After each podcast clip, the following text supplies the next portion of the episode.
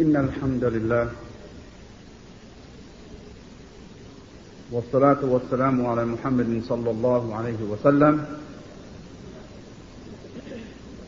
وعلى آله وأصحابه وأزواجه وذريته أجمعين.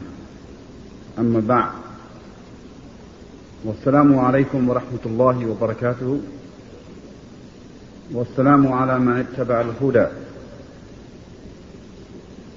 Dear respected Muslim brothers and guests, as my brother mentioned to you, uh, I am here tonight and feeling very honored to have this opportunity to address you on this topic. And I want to say that this is not a lecture. Uh, I don't think that I'm prepared to lecture. But it's sort of uh, an advice to myself even, because I see myself sitting in these chairs in front of me. Just a few days ago, a few years ago, just a little while ago, I was sitting right there where you are. Christian, non-Muslim, whatever nationality, doesn't matter. A human being that was not aware of Islam. And at that particular time did not really understand the purpose of life. So with that note, I would request you to think of what I'm saying to you just as information and as advice, not a lecture. The information which I wish to share with you, it may seem a bit extensive, but when you consider the human brain and the amount of information, when you consider the capacity of the human brain and the amount of information that it can store and that it can decipher. Then a few pages of information tonight, I'm sure it will not overburden you. It is my responsibility to address the topics of our discussion tonight. What is the purpose of our life? And also ask the question, what do you know about Islam? I mean, what do you really know about Islam? Not what you heard about Islam, not what you've seen in the action of some Muslims, but what do you know about Islam? I am honored to have this opportunity and I would like to begin by saying that all of you have an equal responsibility. And that responsibility is to listen with an open heart and an open mind. In a world filled with prejudice and cultural conditioning, it is very hard to find people that are able to take a moment to think, to think about life objectively, and try to arrive at the truth about this world and the real purpose of our lives. Unfortunately, when you ask most people the question, what is the purpose of our life? Such a fundamental and important question. They will not tell you what they have concluded through observation or analytical reasoning. Rather, in most cases, they will simply tell you what someone else said. Or they will tell you what is commonly presumed by others. What my father said the purpose of life is. What the minister of my church said the purpose of life is. What my teacher in school said. What my friend said. If I ask anyone about the purpose of eating, you see, why do we eat? Everyone will say, in more one word or another, why it's for nutrition. Because nutrition sustains life. If I ask anyone why they work, they will say, because it's a necessity in order to support themselves and to provide the needs of their family.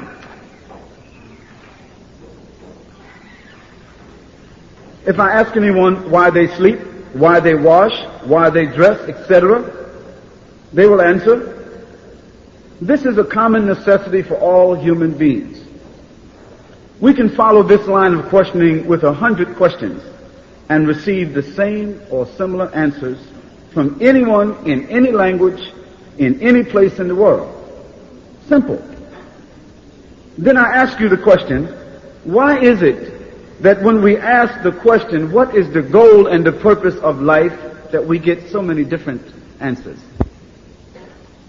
That's because people are confused. They don't really know. They're stumbling in the dark. And rather than to say, I don't know, they just offer any answer that they've been programmed to answer. Well, think about it tonight. Is our purpose in this world simply to eat, sleep, dress, work, acquire some material things and enjoy ourselves? Is this our purpose?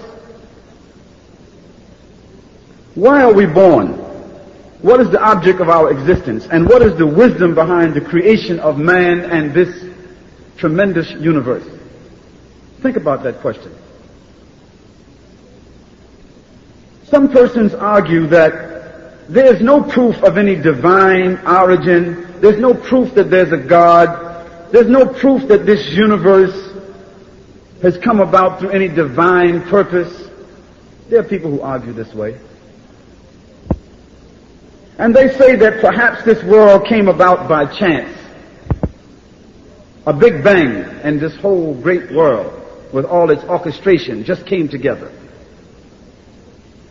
And they argue that life doesn't have any definite purpose and that there's nothing that can be proven through either logic or science that there's a God or a purpose or any divine reason behind this world.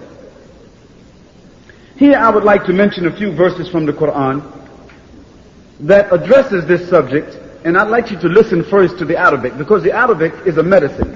While you're listening, you're getting the medicine. After that, I'll offer the transliteration. أعوذ بالله من الشيطان الرجيم بسم الله الرحمن الرحيم ولله ملك السماوات والأرض والله على كل شيء قدير. إن في خلق السماوات والأرض واختلاف الليل والنهار لآيات لأولي الألباب.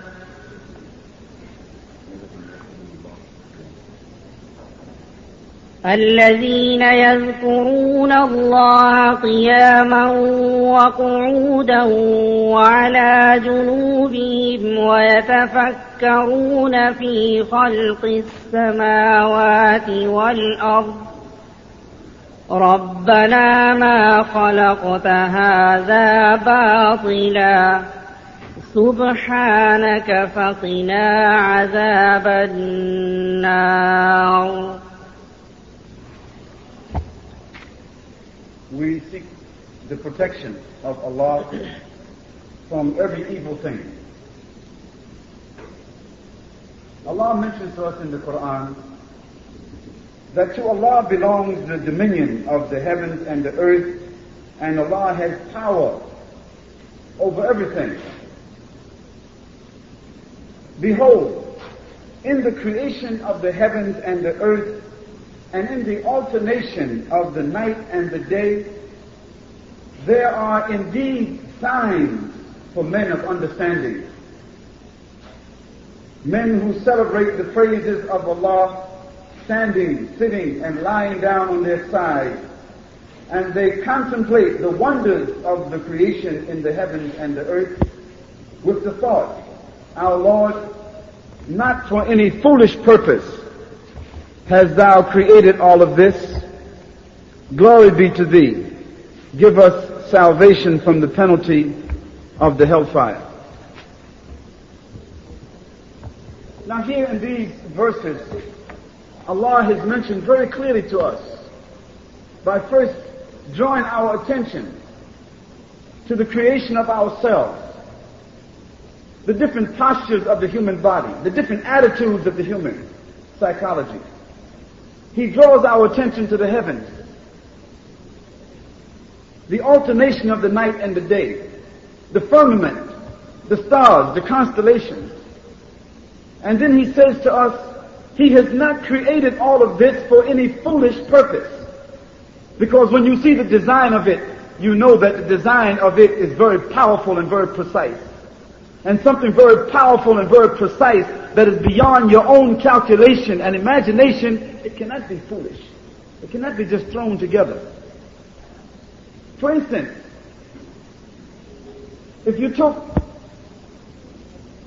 10 marbles and numbered them 1 to 10, and all of them were different colors, and you put them inside of a bag and shook the bag. And then closing your eyes, reached inside that bag and I told you, pull out marble number one. And then pull out marble number two. And then pull out marble number three in order. What's the chance of your pulling out those 10 marbles in order? Do you know what the chances are? 26 million to 1. So what's the chances of the heavens and the earth being thrown in a big bang? and orchestrated like they are, what's the chance of that?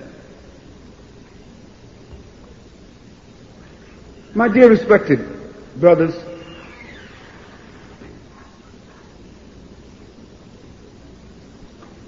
we have to ask ourselves a further question. When you see a bridge, a building, or an automobile, you automatically consider the person or the company that constructed it.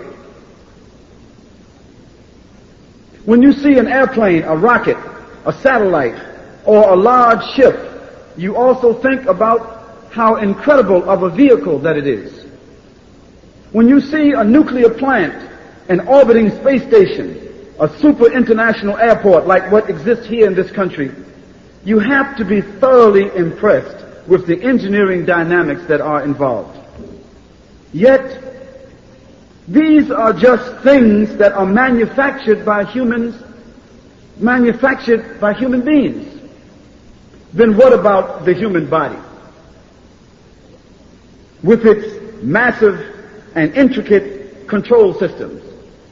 Think about it. Think about the brain. How it thinks, how it functions, how it analyzes, stores information, retrieves information, distinguishes and categorizes information in a millionth of a second, and does it constantly. Think about the brain for a moment. This is the brain that made the automobile, the rocket ships, the boats, and so on and so. Think about the brain and who made that. Think about the heart, how it pumps continuously for 60 or 70 years intaking and discharging blood throughout the body and maintaining that steady precision throughout the life of that person. Think about it. Think about the kidneys. What kind of function that they carry. The purifying instrument of the body, which performs hundreds of chemical analyses simultaneously and also controls the level of toxicity in the content of the body. And it does this automatically. Think about your eyes, the human camera that adjusts, focus, interprets, evaluates, applies color automatically, the natural reception and adjustment to light and distance. Automatic. Think about it. Who created that? Who has mastered that? Who plans that? And who regulates that? Human beings themselves? No, of course not. What about this universe? Think about this.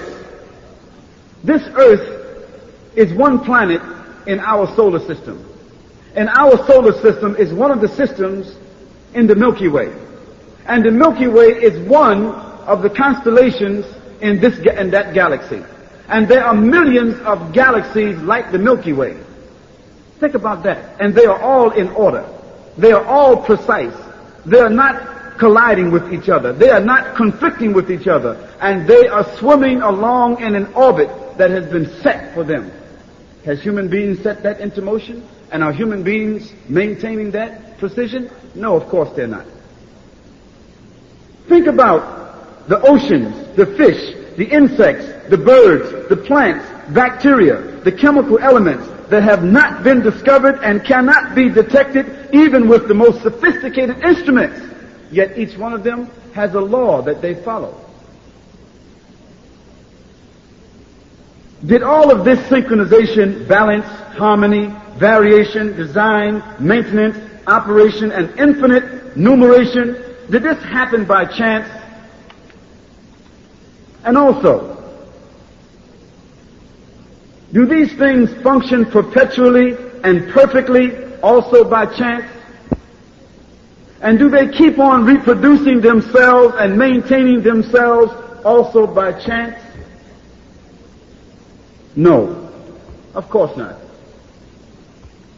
That would be totally illogical and foolish to think. And in the least, it would indicate that however it came to be, it is totally outside of the realm of human capabilities. We will all agree to that. The being, the almighty power, God, the creator who has the knowledge to design, to proportion, who has created all of this and is responsible for maintaining all of this, is the only one that is deserving of praise and gratitude. If I gave each one of you a hundred dollars for no reason, just for coming here, you would at least say thank you. What about your eyes, your kidneys, your brain, your life, your breath, your children? What about that? Who gave you that? Is he not worthy of praise and thanks? Is he not worthy of your worship and your recognition? My brothers, that in a nutshell is the purpose and the goal of this life. Allah subhanahu wa ta'ala said to us in the Quran, I have not created the jinn, the spirits, nor the human beings for any other purpose except to worship me. This is what the Almighty said. So our purpose in this life is to recognize the Creator, to be grateful to the Creator, to worship the Creator, to surrender ourselves to the Creator, and to obey the laws that He has determined for us. In a nutshell, it means worship. This is our purpose on this life. And whatever we do in the course of that worship, that system, the eating, the drinking, the dressing, the working, the enjoying between the life and the death, all of this is just consequential, but we have been created for worship. That's the purpose of our life. I don't think that anyone who is scientific or analytical, they won't have much argument with that purpose. They may have some other ulterior purpose within themselves, but that's something they have to deal with between themselves and Almighty God. Let's go to the second half of our topic. What do you know about Islam? Not what you heard about Islam, not what you have seen in the action of Muslims, because there's a difference between Islam and Muslims. There's a difference between a man and a father. A man who has children. He is a father, but father is a responsibility. If a man does not fulfill those responsibilities, he is not natu- he is not necessarily a good father. Islam is a rule and an order. If a Muslim does not fulfill these rules and orders, he is not a good Muslim. So you cannot compare Islam by Muslims. We hear the terms Islam and Muslims quite often. and we read about Islam and Muslims in the periodicals, textbooks of colleges and universities, we hear and we see a lot of inaccurate, misleading, and purposeful misinformation through the media. And I have to admit that some of this misinformation and misrepresentation has been perpetuated by Muslims themselves. Yet, one out of every five persons in this world, of some five billion people, is a Muslim. One out of five people in this world is a Muslim. This is a statistic that you can verify in the encyclopedia or the almanac or any other sources that you like to look at. How is it that if one out of five people in this world is a Muslim, that we don't know something about Islam, the facts about Islam? If I told you that one out of five people in this world was Chinese, which is a fact, there's one billion Chinese in the world, one out of five people is Chinese. But we know the geographical, the social, the economical, the political, the philosophical, the historical factors about China and the Chinese. How come we don't know about Islam? What is it that joins 29 nations, and some say 37 nations, what is it that joins these nations and this universal configuration into a common fraternity? What makes a brother in Saudi Arabia my brother and I'm from America? And makes this brother from Pakistan my brother, and makes another brother from Indonesia my brother, and from Africa my brother, and another one from Thailand my brother, and from China, and from Spain, and from Russia, and so forth. What makes them my brother? We have different cultural psychological backgrounds. What is it about Islam that automatically embraces us and joins us together as a brotherhood? What are the accurate characteristics of this misunderstood way of life that is followed by the great part of humanity? I will try to provide you with some facts, but in addition to this, as I mentioned to you before, it is necessary for you to be open-minded and open-hearted because if I turned a glass upside down and poured water on it, I'll never get a glass of water. It has to be right side up. Facts alone do not lead to understanding, but rather a combination of tolerance, ambition, and the ability to appreciate and accept the truth when you hear it. The word Islam means surrender, submission and obedience. Surrender, submission, and obedience to the law of Almighty God. You can say Allah. You can say the Creator. You can say the Supreme God, the Supreme Force, the All-Wise. All of those are His names. We say Allah because in Arabic there's no other expression. This expression, Allah, cannot be applied to any created thing. Other words that we use for Almighty, people apply to created things. The Almighty dollar. Oh, I love my wife. She is top. Oh, he's the greatest. No, no, no, no. But the word Allah can only be applied to the one who has created all of this that we have previously described.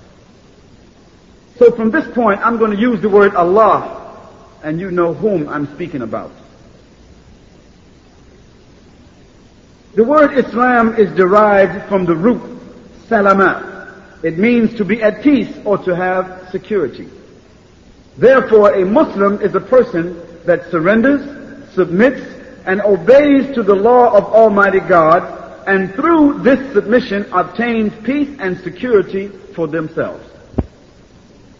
We can immediately see that by such a definition, the Arabic word Islam describes the same manner and behavior of all the well-known and respected prophets and messengers of Almighty God. All of them.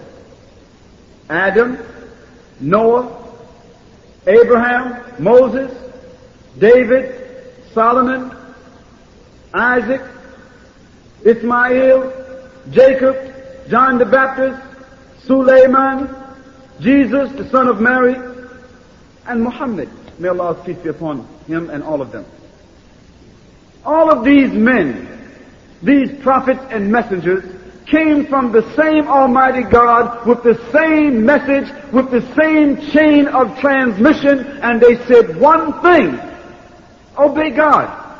Worship Almighty God and fulfill the purpose of life and do good actions and you will be rewarded with another life. That's all they said. Don't make it more than that. That's all they said, regardless of what language and what time, whom they came to. That's all they said. If you read the scriptures carefully, without your own interpretation or somebody else's addition or fabrication, you will find that this was the simple message of all those prophets who confirmed one another.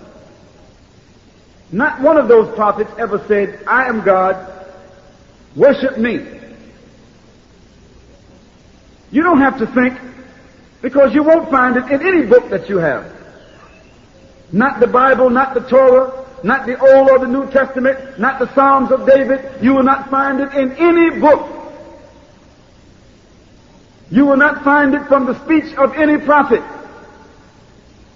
Go home tonight and palm through all the pages of your Bible, and I guarantee you, you will not find it once, anywhere. So where did this come from? that's something else that you have to investigate. And in another setting, we can set that straight very easily for you. History has a way of turning over every stone.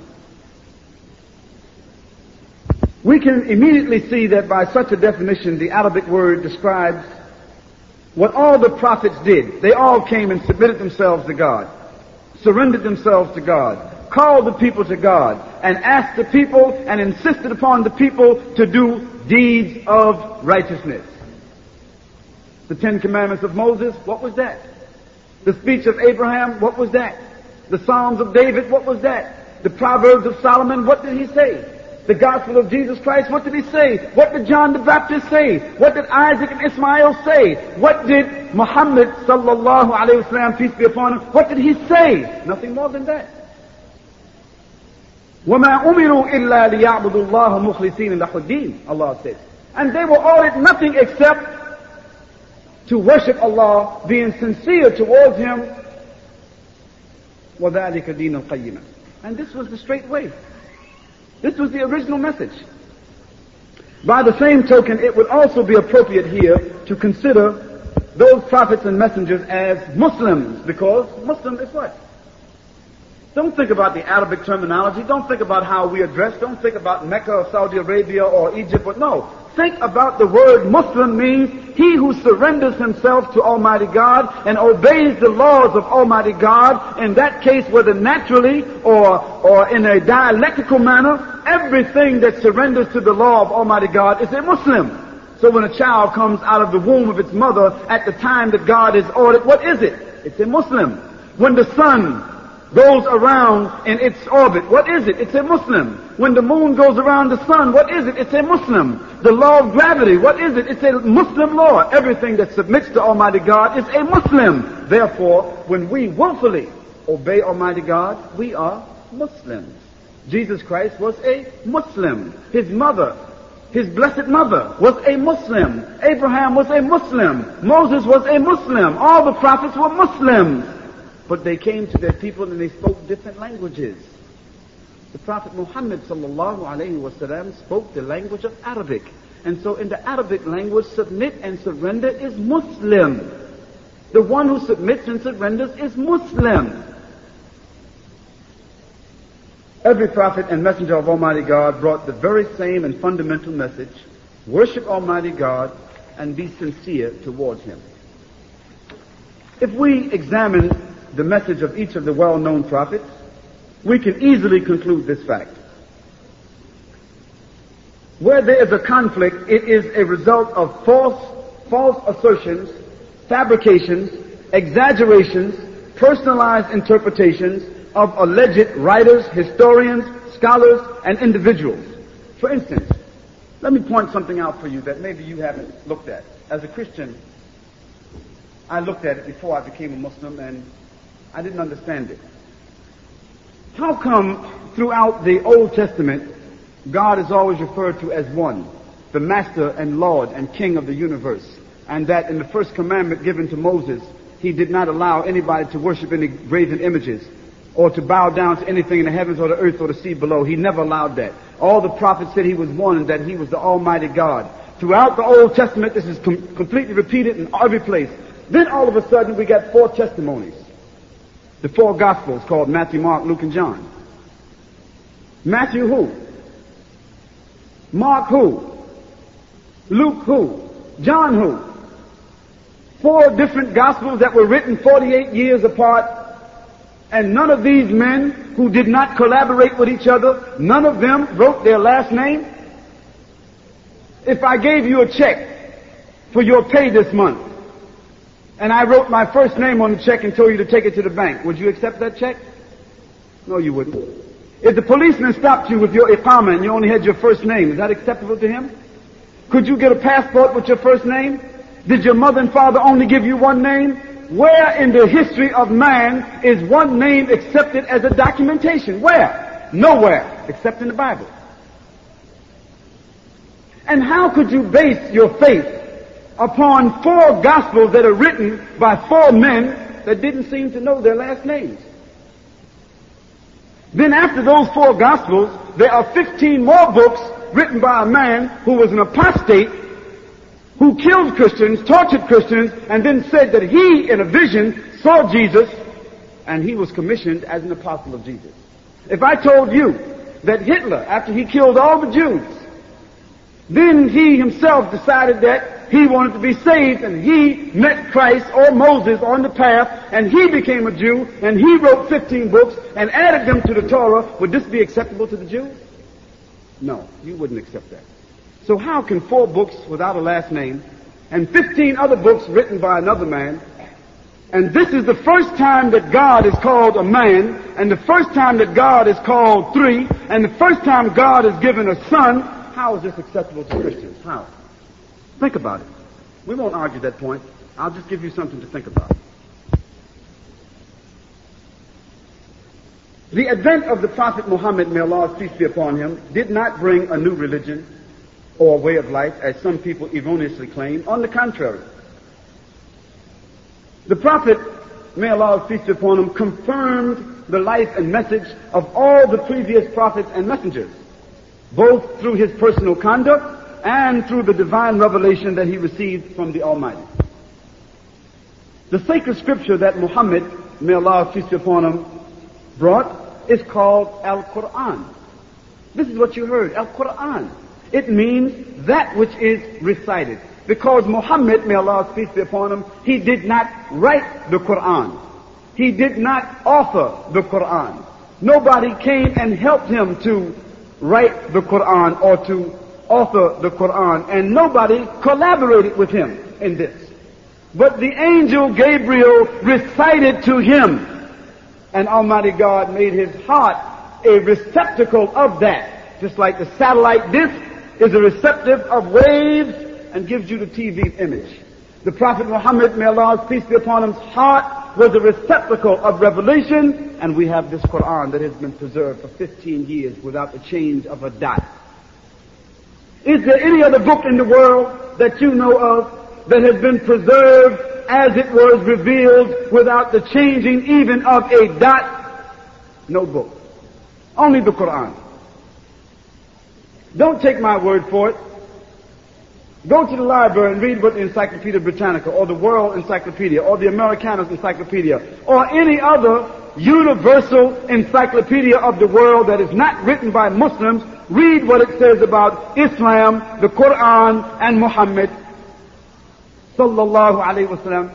Read what non-Muslims said about the Quran, Islam, and Muhammad peace be upon him, then you will accept that what I'm saying is universally documented and clear.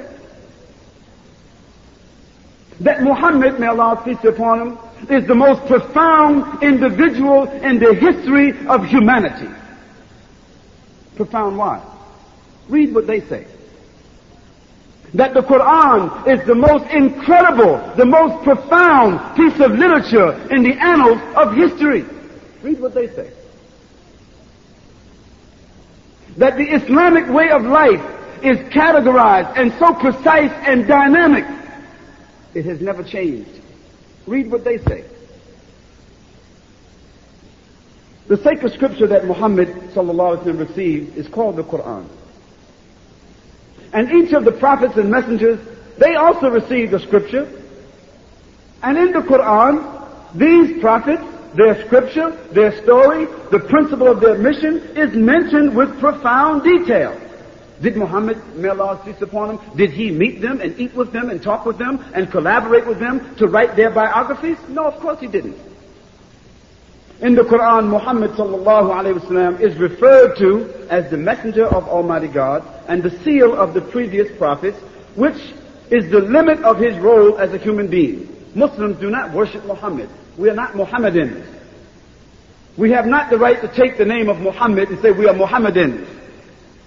Nor were the people who followed Moses, they were not Mosaeans. The people who followed Jacob were not Jacobites. Or the people who followed Abraham were not Abrahamians or Davidians. No, no, no. So how do people call themselves Christians? Christ did not call himself a Christian. How do people call themselves Christians? Christ said that whatever he received from Almighty God was the order of God, and what he heard, this is what he said, this is what he did. So how we call ourselves Christians? We have to be Christ-like. And what was Christ like? He was a servant of Almighty God, so you should be servants of Almighty God. That's all.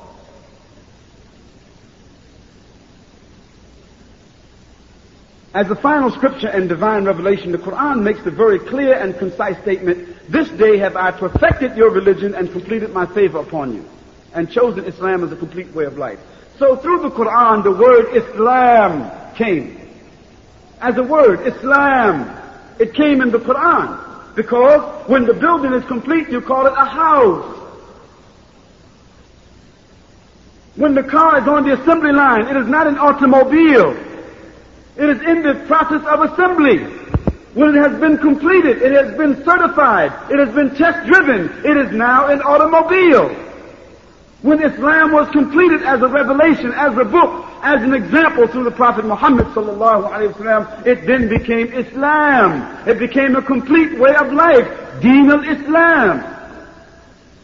So it is the word that was new, but not the practice, not the prophets, not the order from God, not a new God, not a new revelation, but only the name, Islam. And as we said previously, what were all the prophets? They were all Muslims. Another distinction to keep in mind is that Muhammad, peace be upon him, unlike his predecessors, he did not come to the Arabs or to his own people exclusively. No. Therefore, Islam is not a religion of the Arabs. It is not for the Arabs. Yes, Muhammad, the son of Abdullah, peace be upon him, he was born in Mecca, a city in the Arabian Peninsula, and certainly he was an Arab by birth. Consequences of his birth, choice of the Almighty. Additionally, the Quran was revealed in the Arabic language to protect it, to make it pure and clear and precise. Yet the Quran dispels any inclinations or assertions that the message of Muhammad was limited or meant for the Arabic, Arab exclusively. Allah, He said, وَمَا أرسلناك إلا كافة للناس بشير ونذيرا ولكن أكثر الناس لا يعلمون That you have not been sent, O Muhammad, may Allah's peace be upon you, except as, except to the whole of humanity as a warner, as the one giving, bringing glad tidings. And most of the human beings, they simply don't know.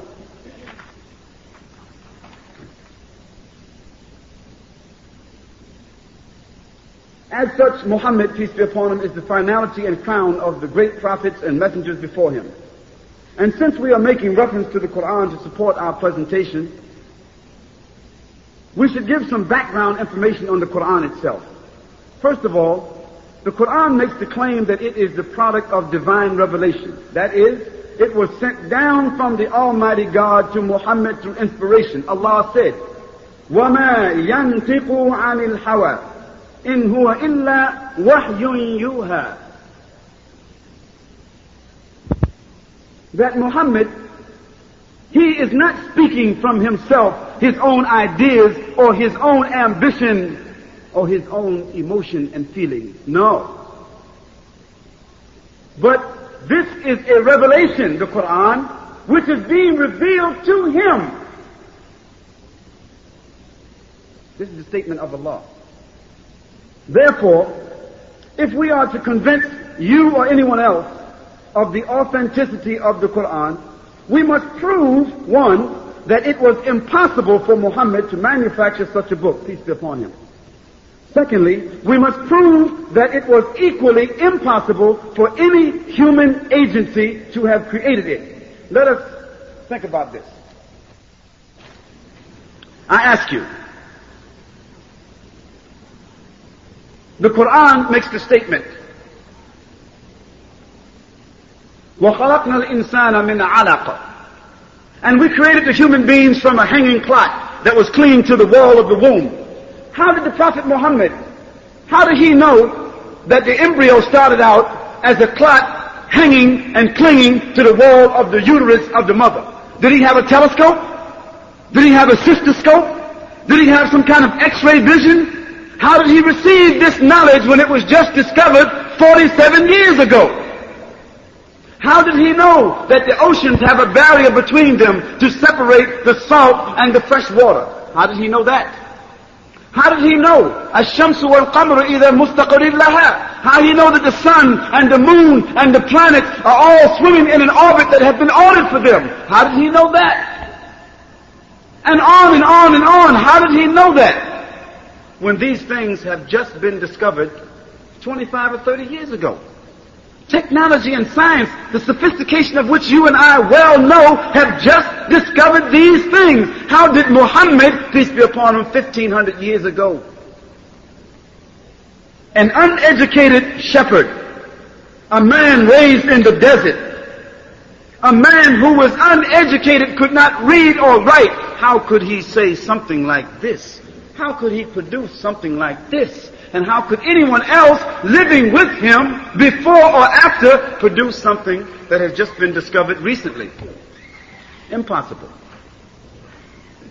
How could a man who never left the Arabian Peninsula, a man who never sailed on a ship, who lived 15 centuries ago, make such clear and astounding descriptions that were recently discovered in this half of the 20th century? Also, if this is not enough, let me mention to you that the Quran has 114 chapters, over 6,000 verses, and there were hundreds of people in the time of the Prophet Muhammad sallallahu wasallam who memorized this book entirely. Was he some kind of genius? How did that happen? Did anyone memorize the Gospel? Any of them? Did anybody memorize the Torah, the Psalms, the Psalms, the Old Testament, the New Testament? Nobody. Not even the Pope. But there are millions of Muslims today. Here's one sitting here who has memorized this entire book. This is the ambition of every Muslim, not some, every. How many Christians have you ever met in your life that has memorized the Bible? None. You've never met any Christian that memorized the whole Bible because you've never met a Christian who even knew what was the whole Bible. Because the Christians themselves have over 700 different denominations and there are approximately 39 different versions of the Bible with different books and different versions. Different amounts of verses and different amounts of chapters and they don't agree to that. So how could they even memorize what they don't agree about?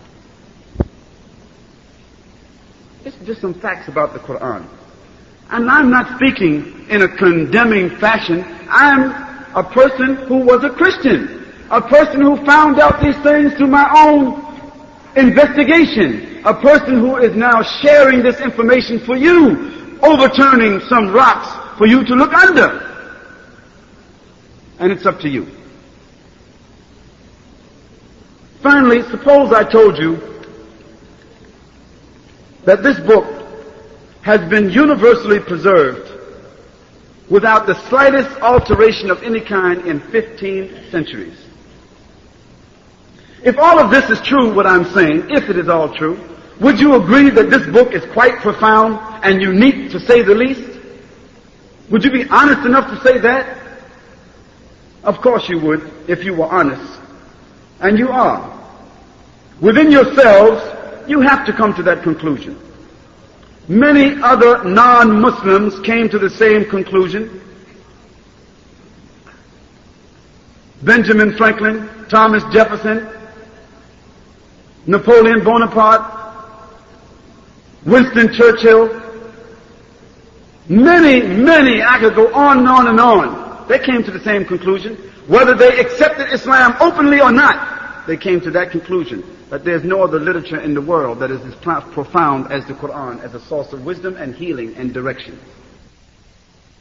The issue of the authenticity of the Quran, let us turn to another subject matter. The basic themes of the Quran. The supreme oneness of Almighty God, which includes His names, the attributes, the relationship between the Almighty and His creatures, and how man should maintain that relationship. The continuity of prophets and messengers, their lives, their messages, and their overall mission. The insistence upon following the final and universal example, Muhammad, the peace and blessings be upon him, the seal of the prophets and messengers. Reminding the human beings of the shortness of this life and calling them towards the eternity of this life. Calling them towards the eternity of the life hereafter. Life hereafter, meaning after here. You know, after you leave here, you're going somewhere. I mean, tonight. Well, after you die and you leave here, this earth, you're going somewhere, whether you accept it or know about it, you're going there and you are responsible because you have been told, even if you have rejected it. Because the object of this life is not for you to sit here and after this do nothing and have no effect. Every cause has an effect. And you came into this life for a cause and a purpose, and it must have an effect. It must warrant some sort of effect. You don't go to school to stay there. You don't go to work not to get paid. You don't build a house and don't move into it. You don't get a suit made and don't wear it. You don't grow up as a child and don't become an adult. You don't work without expecting a reward. You cannot live without expecting to die. You cannot die without the, without the expectancy of the grave. And you cannot expect that the grave is the end. Because that would mean that God has created you for a foolish purpose. And you have not went to school or uh, worked or done anything or chose a wife or chose the name of your children or came here tonight for a foolish purpose. How could you assign to God something less than yourself? In an attempt to capture and convince the imagination and faculties of reasoning the Quran goes through great length and beauty to expound upon the oceans and rivers, the trees and plants, the birds and insects, the wild and domestic animals, the mountains, the valleys, the expansion of the heavens, the celestial bodies and the universe, the fishes and the aquatic life, the human anatomy and biology, the human civilization and history, the description of paradise and hell, the evolution of the human embryo, the mission of all the prophets and messengers, the purpose of life on earth. And how could a man born in the desert, a man that's illiterate and couldn't read, how could a man born in the desert and could not read and watching sheep, how could he expound upon things that he was never exposed to?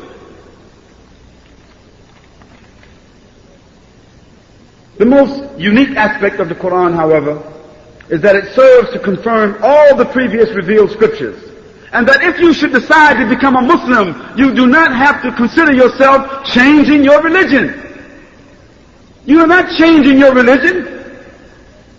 If you gained weight and you had a suit and you really liked that suit, you don't have to throw the suit away, do you? No. Go to the tailor and tell him, listen, put a little bit of, uh, add a little bit of material in there because I like this suit. Just make it a little bit bigger for me. If you, you see, if you lost some weight, you wouldn't throw that $500 suit away. Of course you wouldn't. You'd take it to a tailor and say, listen, take this in a little bit for me, please. Make some alterations because I like this suit. Well, your belief, your honor, your virtue, your love of Jesus Christ, your attachment to God, your worship, your truthfulness, and your dedication to Almighty God, you don't change that and throw it away. You hold on to that, but you make alterations where you know that the truth has been revealed to you. That's all. Then you just have to be honest enough to know that you have lost some weight and you need to make some adjustments. Islam is simple, my brothers.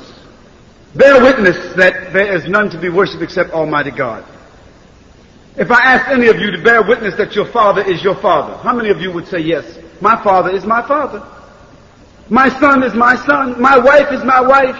I am who I am then how is it that you hesitate to bear witness that Almighty God is one and Almighty God is the only and Almighty God is your Lord and your Creator?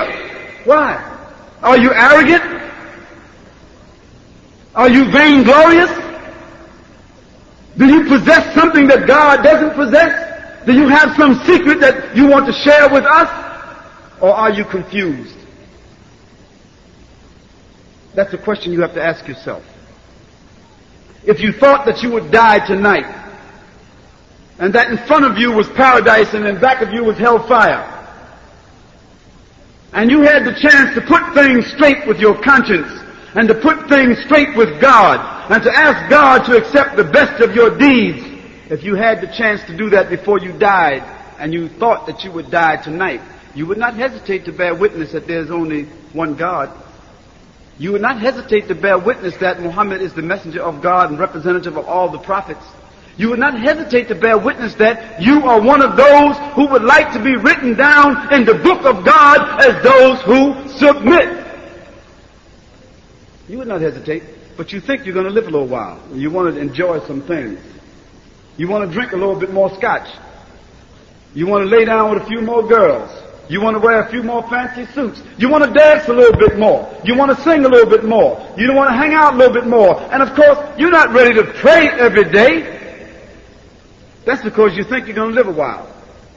But how much is a while? I see some of you, like me, is becoming bald. How much is a little while? How long ago was it when you had a full head of hair? Some of you grow, get gray, I see. How long ago was it when it was all black? You got aches and pains in your knees and your elbows and other places. How long ago was it when you were just a child, running and playing without a care? How long ago was it? It was yesterday. Yes. And you're going to die tomorrow. So how long you want to wait? Islam is to bear witness that Almighty God is God, the only God, the only one without any partners. Islam is to acknowledge the existence of the angels who were sent with the, du- with the duty of revealing the, the, the revelation to the prophets, carrying the message to the prophets, controlling the winds and the mountains and the oceans, and taking the life of those who God has ordered to die.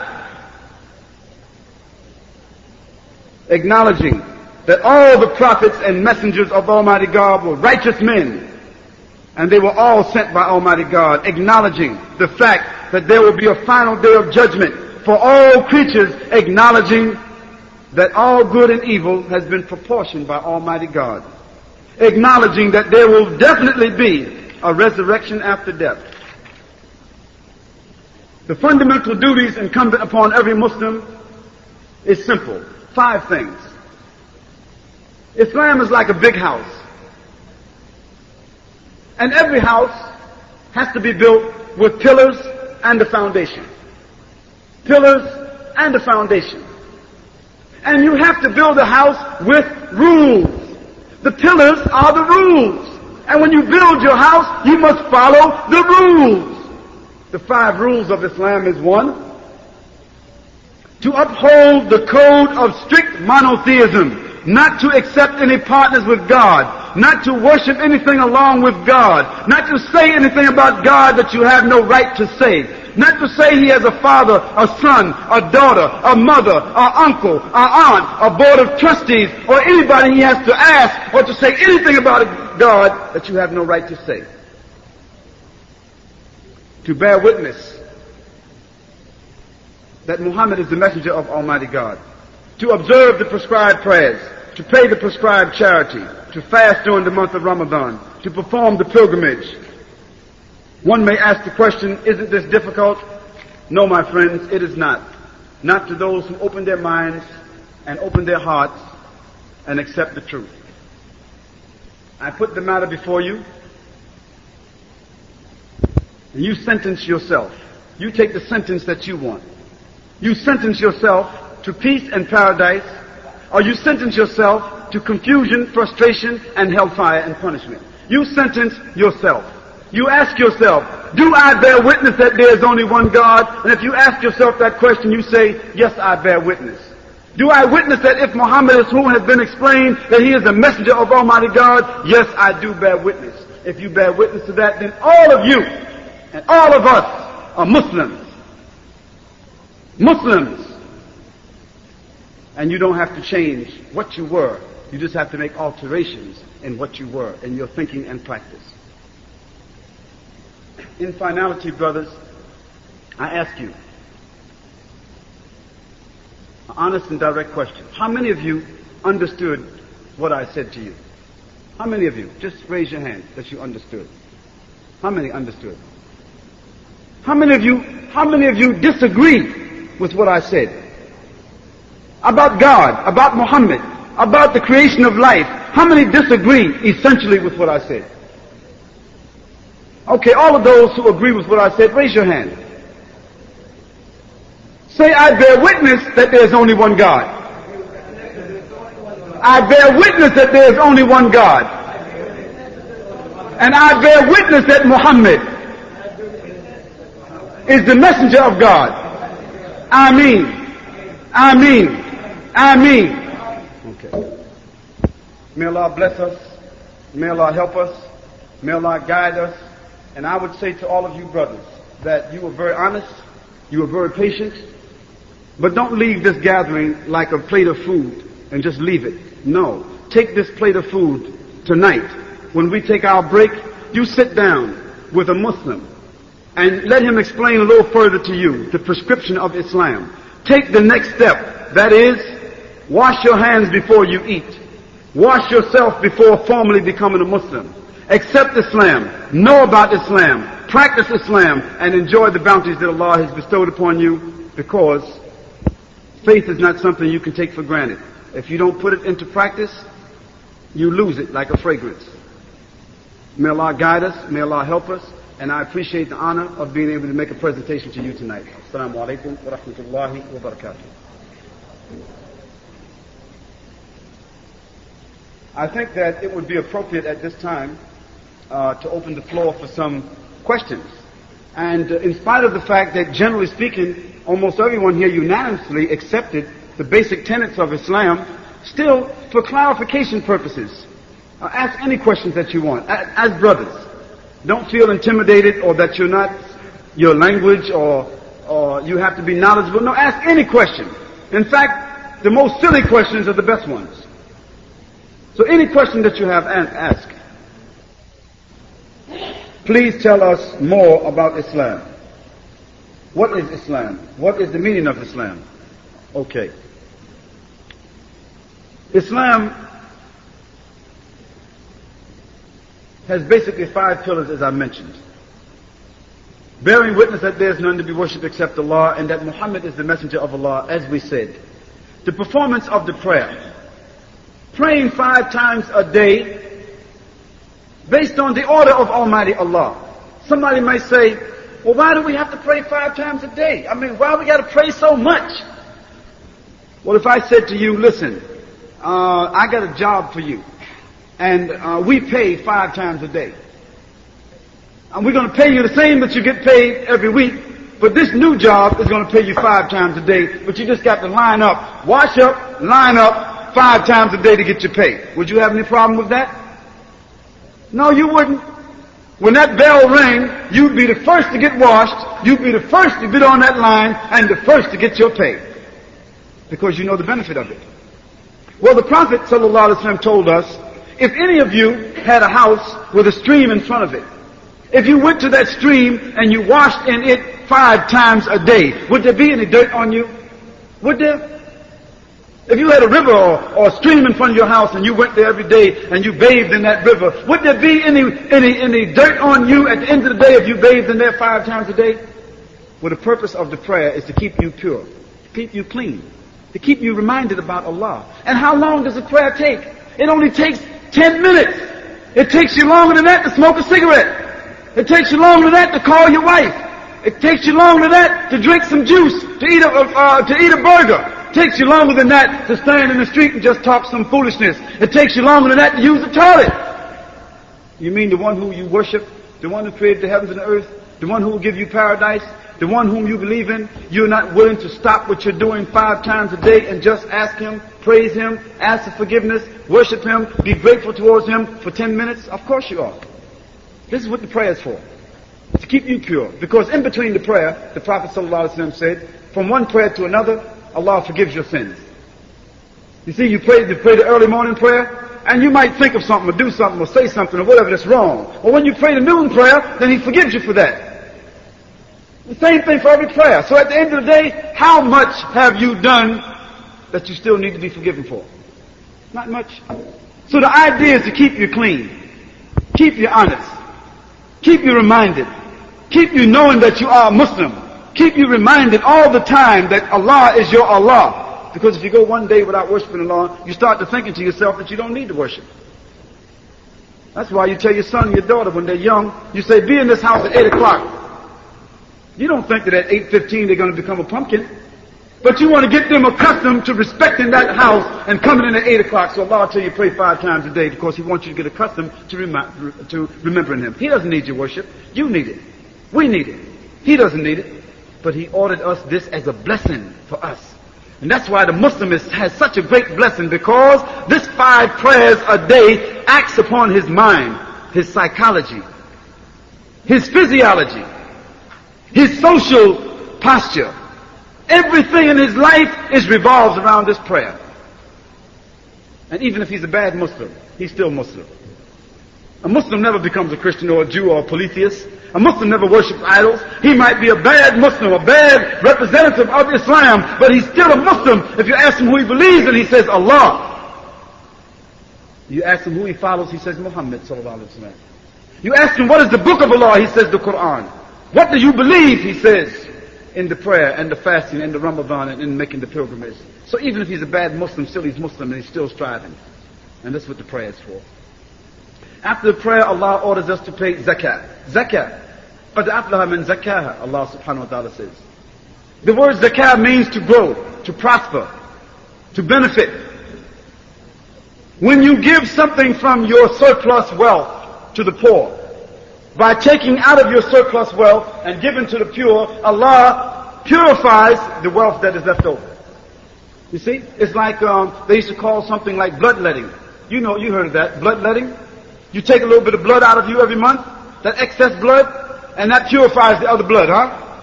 Well, the zakah is a form of money letting. You see, you take something out of your wealth, your excess wealth that you're not using, that you're piling up in the bank as a savings, and you give that to the poor, percentage. And because of that little bit you give, Allah purifies the rest. But if you don't give that, then the whole body of what you have becomes impure. So it's called zakat. And don't the people who are less fortunate than yourself, don't they deserve a portion of your wealth? Yes. And if Allah didn't order us to do it, would we give it? No, we wouldn't. Because even when Allah orders us to do it, some of us still don't do it. So zakah is for the poor and to purify your wealth. Fasting during the month of Ramadan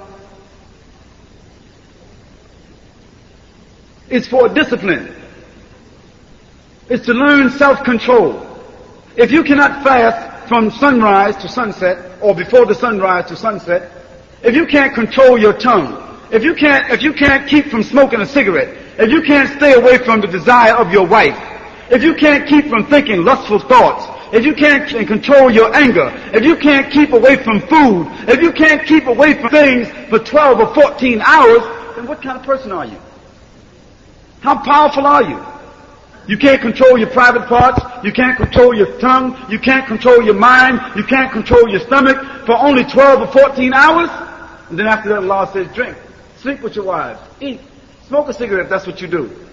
So it keeps, learn self-control. And also, during that 14 hours, you kind of get an idea how the people in Somalia, Eritrea, other parts of the world who are fasting involuntarily every day, you get an idea how they feel. Not exactly because, you know, 12, 14 hours, it doesn't hurt you.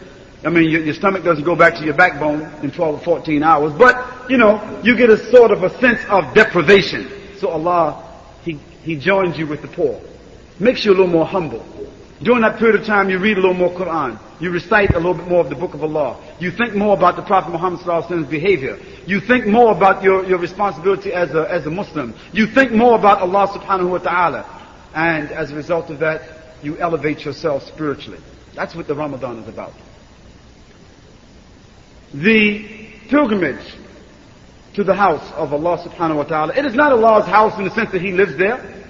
No, it's the house that Abraham and his son Ismail, peace be upon him, built to commemorate the worship of one God. So now as Muslims, you can go home and take your bath and go buy the two sheets and go with some Muslims tomorrow or next day or the weekend. Go to Mecca. Visit the house that Abraham, your father, and his son Ismail built for the worshiping of Allah subhanahu wa ta'ala and make the lesser pilgrimage called the Umrah. And then when the Hajj time comes, you make that pilgrimage and that is when you're going to see what the power of this Islamic brotherhood is about. You will never see it. You will never witness it. You will not know it. You will not taste it until you make the Hajj. Never have I witnessed such sincere hospitality and the overwhelming spirit of true brotherhood as is practiced by people of all colors and races here in this ancient holy land, the home of Abraham, Muhammad, and all the other prophets and of the Holy Scriptures. For the past week I have been utterly speechless and spellbound by the graciousness I see displayed all around me by people of all colors. I have been blessed to visit the holy city of Mecca. I have made my seven circuits around the Kaaba led by a young mutawaf named Muhammad. I drank water from the well of Zemzem. I ran seven times back and forth between the hills of Mount Asafa and Al Marwa. I have prayed in the ancient city of Mina and I have prayed on Mount Arafat. There were tens of thousands of pilgrims from all over the world. They were all colors, from blue-eyed blondes to black-skinned Africans but we were all participating in the same ritual, displaying a spirit of unity and brotherhood that my experiences in America had led me to believe never could exist between the white and the non-white. America needs to understand Islam because this is the one religion that erases from its society the race problem. Throughout my travels in the Muslim world, I have met, talked to, and even eaten with people who in America would have been considered white but the white attitude was removed from their minds by the religion of Islam. I have never before seen sincere and true brotherhood practiced by all colors together, irrespective of their color. You may be shocked by these words coming from me, but on this pilgrimage, what I have seen and experienced has forced me to rearrange much of my thought patterns previously held and to toss aside some of my previous conclusions. During the past 11 days here in the Muslim world, I have eaten from the same plate, drunk from the same glass, and slept in the same bed or on the same rug while praying to the same God with fellow Muslims whose eyes were the bluest of blue, whose hair was the blondest of blonde, and whose skin was the whitest of white. And in the words and in the actions and in the deeds of the white Muslims, I felt the same sincerity that I felt among the black African Muslims of Nigeria, Sudan, and Ghana. We were truly all the same brothers because their belief in one God had removed the white from their minds, the white from their behavior, and the white from their attitude. All praise is due to Allah, the Lord of all the worlds. Sincerely, El Hajj Malik El Shabazz, Malcolm X. I'm speaking to improve myself as a Muslim. And this is how we have to understand that as a Muslim, you look in the face of the other people and you see yourself and you're talking to yourself. And if what you're saying to yourself, if you believe it, then you have no problem in conveying it. And I ask Allah to improve me as a Muslim. If it does not affect another person, I ask Him to improve me as a person and as a Muslim. And I pray that you brothers that are here, that you don't leave here without making a more formal reception of Islam. Sit down with the Muslims when we eat and drink and make a more formal uh, em- uh, embrace Islam more formally, clearly, ask questions from a personal perspective. And before you leave here today, make the commitment to go home and take a bath. Not because you don't bathe every day, not because you're not clean, but just from a ceremonial point of view. You see, your car looks better when it's been washed, eh, doesn't it? Your clothes look better when they've been washed and pressed, huh? So if you've made a fresh commitment with God, you've got some fresh inspiration, go home, use water, wash yourself, and after you wash yourself, pray any way that you know and say, Almighty God, please preserve me, please guide me on this way and make this way good for me and inspire me with it and make me and keep me as a good Muslim. And if you ask Allah that, He's the one that gives everything. He will give you that. That's what you want.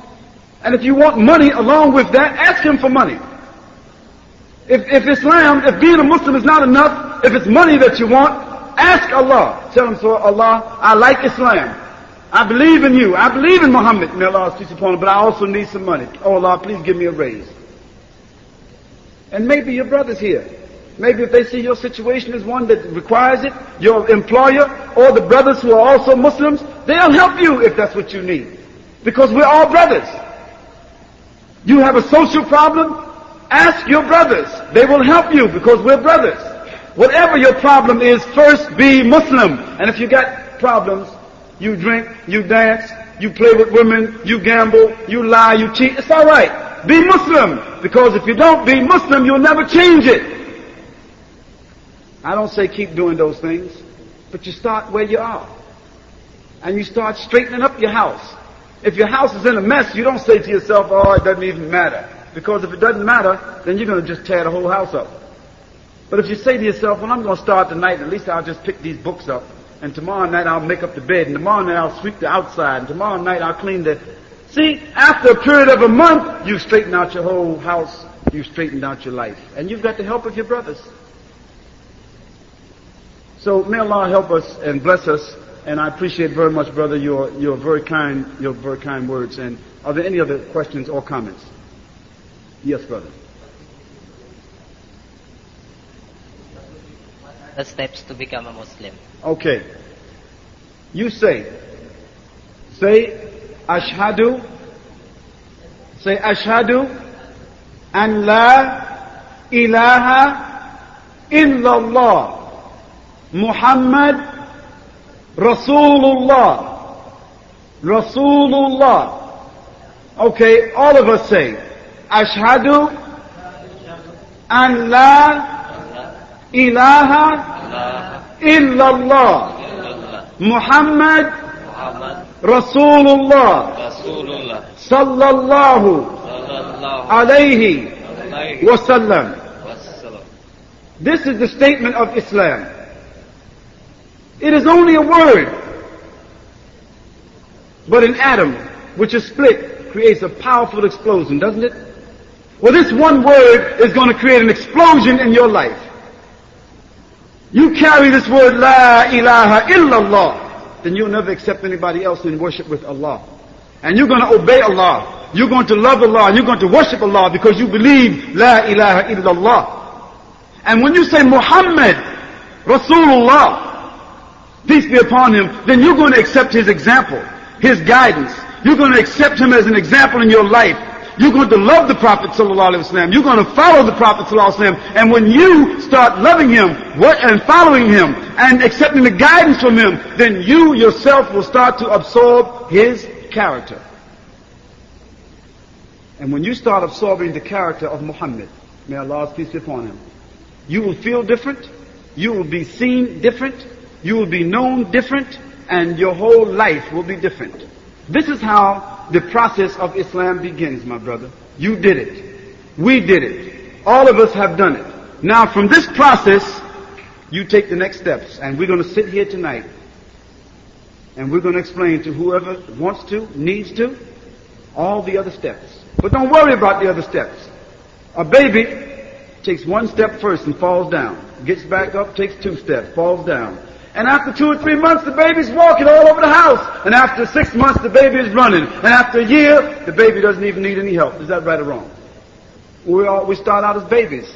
You said, La ilaha illallah Muhammadan Rasulullah. Then you said, Ashhadu, I bear witness that there's none to be worshipped except Allah. And Ashhadu, Anna Muhammadan Rasulullah. And that Muhammad is the messenger of Allah, peace be upon him. So with that, those, that statement, we're all Muslims now. Everybody who said that is a Muslim. Now from this point, let us be good Muslims, practicing Muslims, and brothers. Uh, any other statements? If, is, is there anything somebody else here, a Muslim brother, would like to add to this? Because, uh, again, I'm a new Muslim. A new Muslim. I just discovered Islam a few days ago, a few years ago. And it's still new to me. So what I'm saying to you, there's brothers here who can say it much better. I'm not a scholar. But because I'm in between them and you, I'm kind of, they selected me to talk to you. I'm in between them and you. So some of the brothers here might be able to say something to add to what I've said and clarify some things for me, inshallah. The following is by Brother Dawood Eddy. And it's interesting for those of you who are non-Muslims, and maybe some of the Muslims here may not even know it, that the most misunderstood religion in the world, and at the same time the most despised and rejected religion in the world is Islam for those of you who don't know. At the same time, this misunderstood way of life and this despised and rejected and held in contempt religion called Islam is the fastest growing religion in the world. And this is not the words of me. This is the words of non-Muslims. Non-Muslims. They have statistics that they are claiming that are accurate, and we believe that they're more accurate than what they say, that Islam is the fastest growing religion in the world, and it's the fastest growing religion in the United States.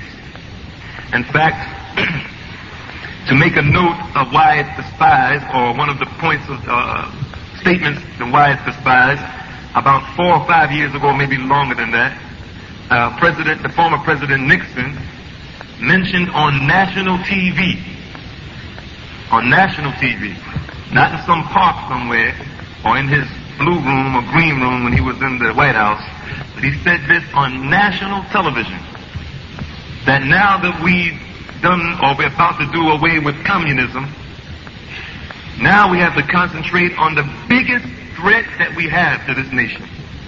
And that's not the drugs, that's not prostitution.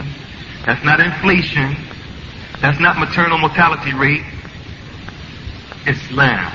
It's on national TV. It's documented that the biggest threat to this society, according to the former President Nixon, is Islam.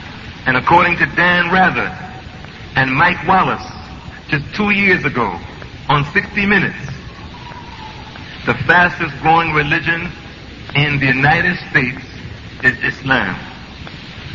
Without any advertising, without any national television shows, without any national radio programs, without any billboards like the Christians and the Jews and the other religions have, without any major, major advertising in any of the newspapers, Islam is the fastest growing religion in the United States and in the world. They added to this.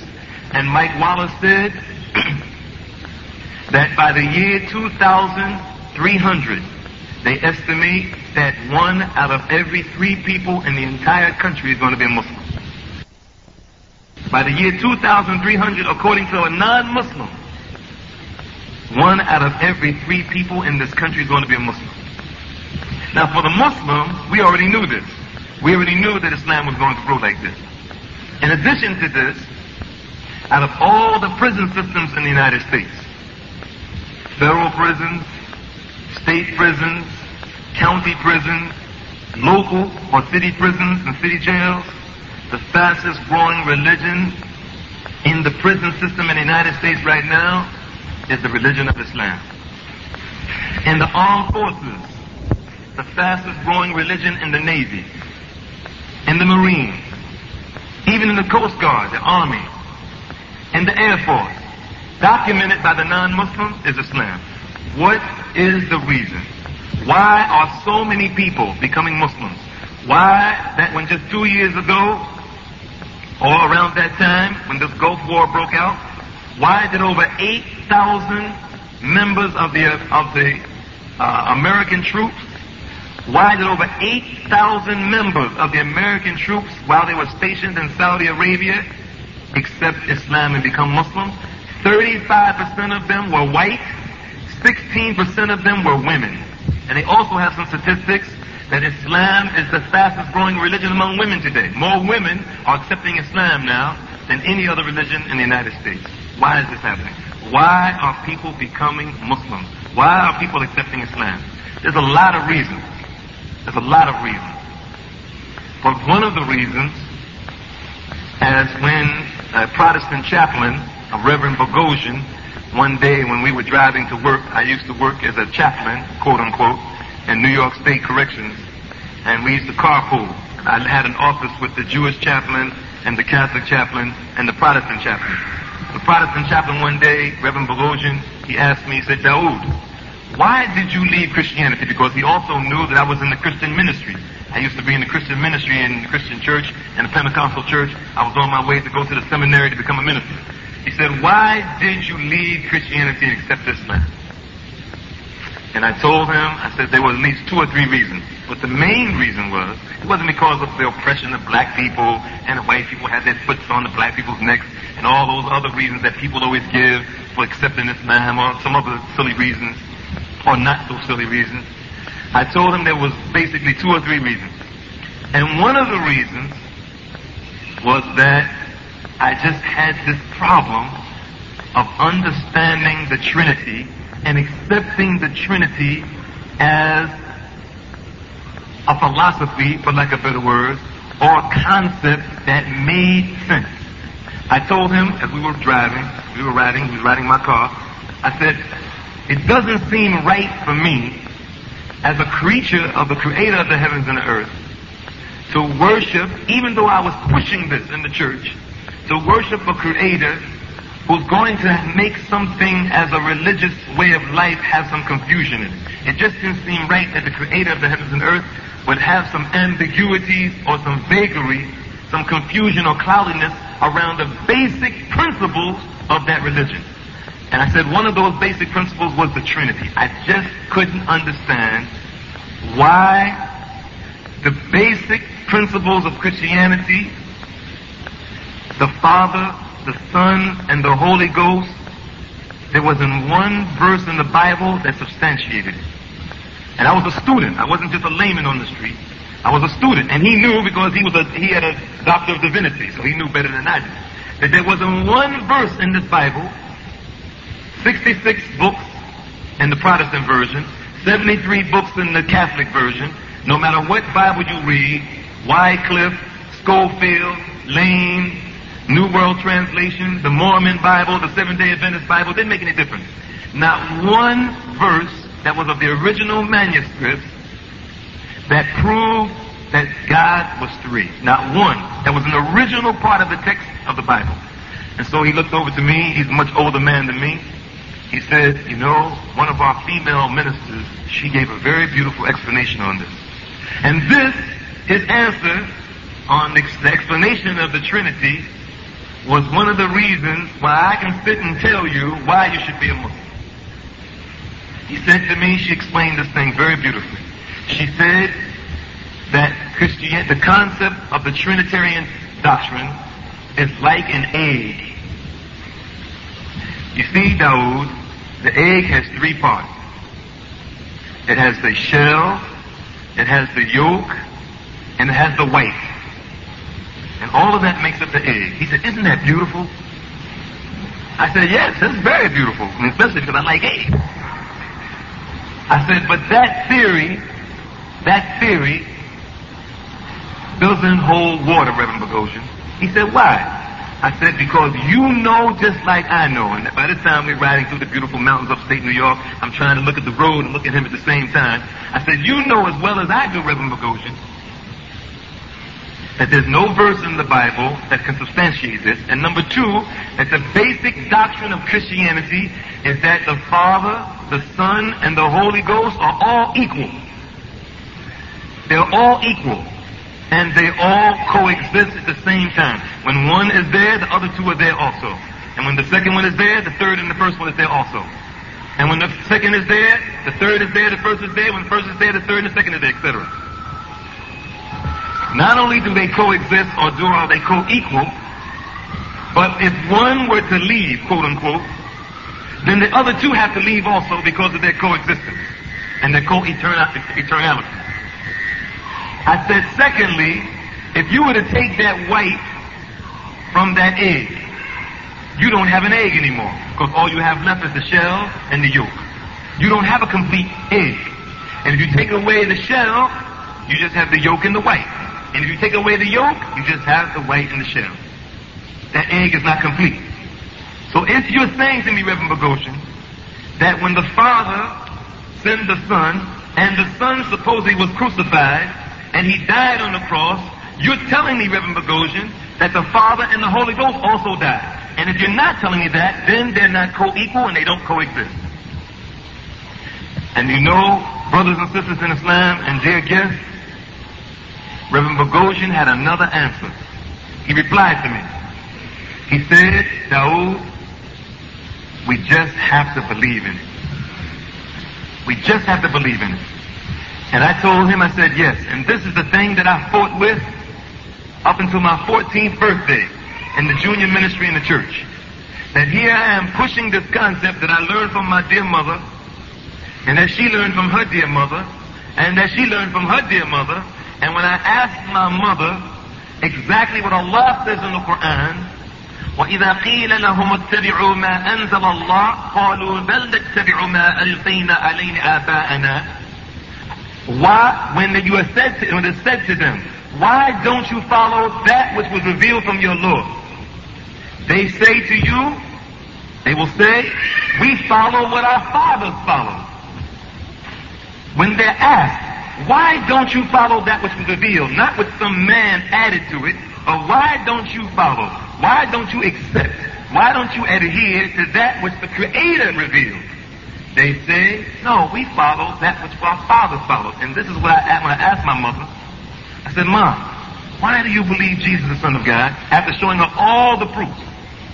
She said, because that's what my father and my mother taught me. You see, the reason why a person becomes a Muslim are various reasons. Some people accept Islam because they think that this is the religion of black people. Until they find out that there are millions of white Muslims all throughout the world. Millions of white Muslims. Why should you be a Muslim? Number one, this word Muslim is an active participle grammatically. It means one who submits themselves to the will of the creator of the heavens and the earth. And I keep pointing up for a reason that we'll come to inshallah. If it's the will of Allah, the creator, we'll come to the reason why I keep pointing up when I'm addressing him. A Muslim is one who submits to the will lovingly, lovingly, willfully, intentionally, without any compulsion, they submit their entire self to the will of the creator of the heavens and the earth, Allah. And this word, Muslim, denotes that that person now has become a slave. So when a person invites a non-Muslim, like some of you, to Islam, he or she is actually inviting you not to just become a Muslim, they're, uh, they're inviting you to become a slave. But a slave to whom? A slave to the creator of the heavens and the earth. If you look at all the other religions, and there are many, many religions in the world, there's Taoism, there's Confucianism, there's Jainism, there's Christianity with so many hundreds, maybe thousands of denominations. There's Judaism with a couple of hundred or few denominations.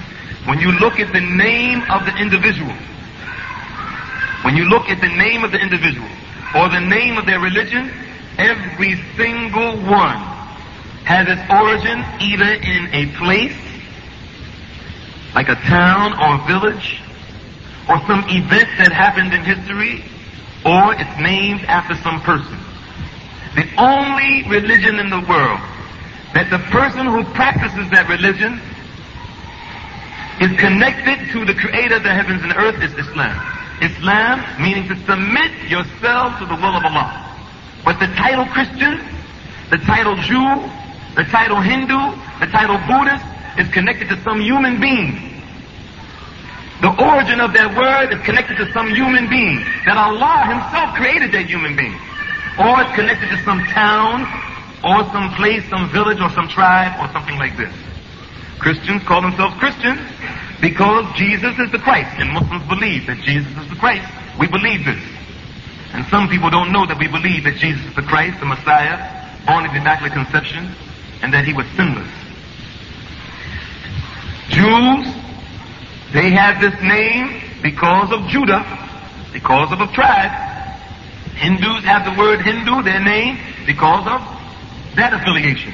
And Buddhists, because of Buddha. And we can go on and on, Confucianism, etc. But Muslims and Islam have their name and title of their religion because they're connected to the one who they submit to, who is Allah. They submit to the will of the Creator and they make themselves slaves to the one who created Jesus, the one who created Moses, the one who created Abraham and Muhammad and the rest of them, and everything that you can see and you can't see. Begin in the name of Allah and all praise and glory is due to Allah alone. Well, first, uh, we're glad that you took the time out to listen to the cassette, and we hope that you gained some benefit from the lectures that you just heard.